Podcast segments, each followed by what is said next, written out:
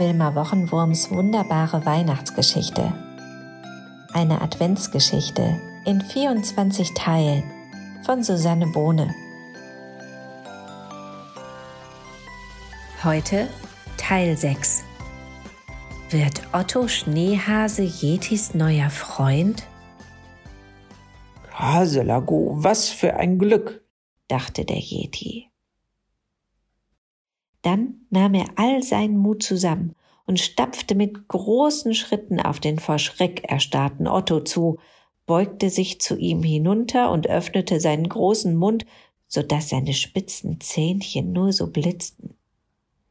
Der Yeti versuchte sein schönstes Lächeln zu lächeln, holte tief Luft und donnerte dem Schneehasen ein unglaublich lautes Hallo entgegen. Otto aber, der hatte sich über den stampfenden, riesengroßen und laut Hallo brüllenden Yeti so erschreckt, dass er kein Wort herausbekam. Er starrte den Yeti nur an, machte sich dann ganz klein und hopste mit einem weiten Satz und so schnell er konnte über den Schnee, zisch, vorbei am Yeti und zack, weg war er. Kaselagu, murmelte der Yeti enttäuscht, der gar nicht verstehen konnte, warum Otto vor ihm geflüchtet war. Schließlich hatte er doch sein schönstes Lächeln aufgesetzt und den Hasen mit seiner allerfreundlichsten Begrüßung begrüßt.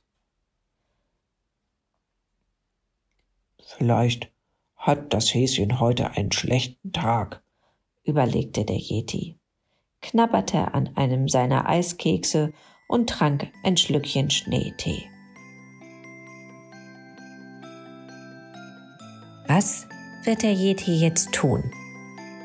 Das erfahrt ihr morgen.